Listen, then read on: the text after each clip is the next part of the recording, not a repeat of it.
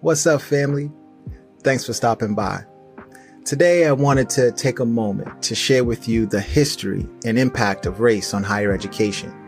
As someone who believes in the power of education to change lives, I find this subject both disheartening and thought provoking. When I think back to the early days of higher education in the US, I can't help but wonder were opportunities ever really equal? You see, from its inception in 1636, college attendance was primarily reserved for wealthy white men. For black people and other minorities, attending college was often legally prohibited and discouraged, with significant changes only occurring in the 20th century. This harsh reality has left a lasting impact on higher education, with traces of these unfair practices still noticeable in our colleges and universities today. However, as we dig deeper into the history of race in higher ed, we start to discover the incredible strength, determination, and persistence of marginalized communities, particularly black people who fought hard for the right to learn and the chance to shape their own lives. So let's take a journey together through time, unraveling the complex story of race and higher education. And maybe while doing so, we can inspire new commitment to creating a more inclusive and fair future for everyone. So I invite you to uncover the lessons of the past to guide and motivate our actions today and beyond. To truly grasp the early beginnings of race in higher education, let's take a trip back in time to the 18th and 19th centuries in the United States. Picture a society where education was seen as a privilege rather than a right, a society where the color of your skin dictated the opportunities available to you. During this period, African Americans and other minority groups faced immense challenges when it came to pursuing higher education. Not only were they actively discouraged from attending college, but they were also legally barred from entering certain institutions due to discriminatory practices and legislation. For instance, in the aftermath of the Civil War, many southern states enacted the Black Codes, which were laws designed to restrict the freedom opportunities of newly freed African Americans, including limiting their access to higher education. In this era, higher ed was predominantly the domain of white males who enjoyed unfettered access to prestigious colleges and universities. Now let's take a moment to reflect on the consequences of this historical reality. For example, minority students had limited options for pursuing higher education during a time when societal norms and racial prejudice created a blatantly uneven playing field. This made it incredibly challenging for marginalized communities to access the benefits of higher education. Grasping this historical context allows us to better understand the immense hurdles minority students faced in the early days of higher ed in the US. It also highlights the subsequent progress and perseverance as individuals and communities relentlessly fought for equal opportunities and education, regardless of race. African American students were primarily limited to historically black colleges and universities, HBCUs, which were often underfunded compared to predominantly white institutions, PWIs. However, there were a few exceptions, like Oberlin College, which admitted students of all races. I admire those trailblazers who dared to defy the odds. Like Mary Jane Patterson, the first African American woman to own a bachelor's degree of Bachelor of Arts degree. It's individuals like this that paved the way for future generations, asserting that education is a fundamental right for everyone. As the U.S. expanded and the number of colleges and universities grew, so did racial segregation. Black students were systematically denied access to higher education, and in response, historically black colleges and universities were established, starting with Cheyney University in 1837. Today, there are over 100 HBCUs in the US. Despite making up just 3% of American colleges and universities, HBCUs produce 70% of all degrees awarded to African American students.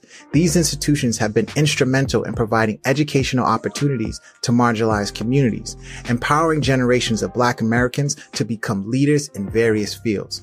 Fast forward to 1954 in the landmark case of Brown versus the Board of Education, transformed America's education landscape.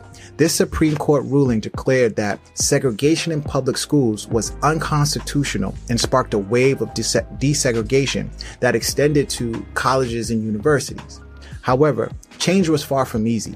Resistance to desegregation was strong in many areas and the struggle for true equality was far from over.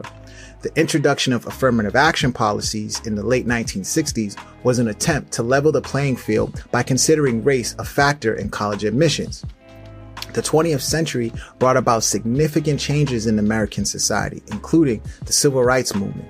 Landmark legislation such as the Civil Rights Act of 1964 and the Higher Education Act of 1965 helped dismantle segregation in higher ed and increase access to college for students of color. As a direct result of these legislative efforts, the percentage of college students of color in the U.S. has increased. Despite progress, a diversity gap between students and faculties remain. Students of color remain underrepresented at many institutions, particularly selective colleges and universities like Ivy League. Achieving diversity in higher ed is not only about increasing the number of students of color, but also about creating inclusive environments that support the success of all. As of as of 2017, only 24% of full-time faculty members at degree granting post-secondary institutions were people of color. This lack of diversity in faculty can have far-reaching implications for students, particularly for students of color, who may not see themselves represented in their academic mentors. By increasing faculty diversity, colleges and universities can help create an environment where all students feel valued and supported. Now let's talk about achievement gaps. The significant disparity in six year completion rates between white and black students, 69% and 41% respectively, highlights the ongoing achievement gap in higher ed. This has practical implications, as lower graduation rates for black students can result in reduced career opportunities, lower lifetime earnings, and decreased social mobility. The achievement gap also suggests that systemic barriers such as unequal access to resources and support may disproportionately affect minority students. So what can move the needle? One way colleges and universities can promote a more diverse student body is by adopting holistic admission processes.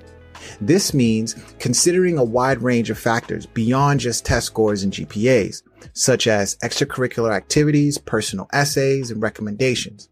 By evaluating applicants based on their unique experiences and backgrounds, schools can admit a more varied group of students with diverse perspectives.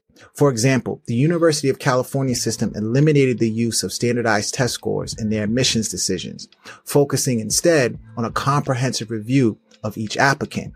Colleges and universities can also help create a more diverse and inclusive environment by providing financial aid and scholarships aimed at underrepresented students. By easing the financial burden on students from lower income backgrounds or underrepresented groups, schools can attract and retain a more diverse student body. For instance, some universities have specific scholarships for first generation college students, which can support students whose parents did not attend college and may face unique challenges in navigating the higher education landscape. To ensure more diverse faculty, colleges and universities can be proactive in their recruitment efforts, targeting underrepresented groups in academia. By offering com- by offering competitive salaries, mentorship programs, and resources for career development, schools can create an environment that attracts and retains diverse faculty members. One example is the use of cluster hiring, when institutions hire multiple faculty members from underrepresented groups in a single department or across various departments. This approach may not only increase diversity, but also helps to create a supportive community for the new faculty members from diverse backgrounds. Now, as I close, it's clear that the marathon isn't over yet. We've made progress, but we still have a long way to go. We must reflect on the past while looking to the future and ask ourselves, what can we do today? How can we continue to create diversity, inclusion, and equal opportunity in higher education? What new strategies and approaches can we adopt to ensure that every student, regardless of race, has a chance to thrive? By engaging in conversations, challenging biases, and working together, we can overcome and build a more equitable education system. In the words of Martin Luther King Jr., the arc of the moral universe is long, but it bends towards justice. As we carry forward the legacy of those who have come before us, let's work together to bend that arc even further, creating a world in which education is a right enjoyed by all, regardless of race. Thanks so much for your time today. Talk to you soon. Much love, Dr. Jae.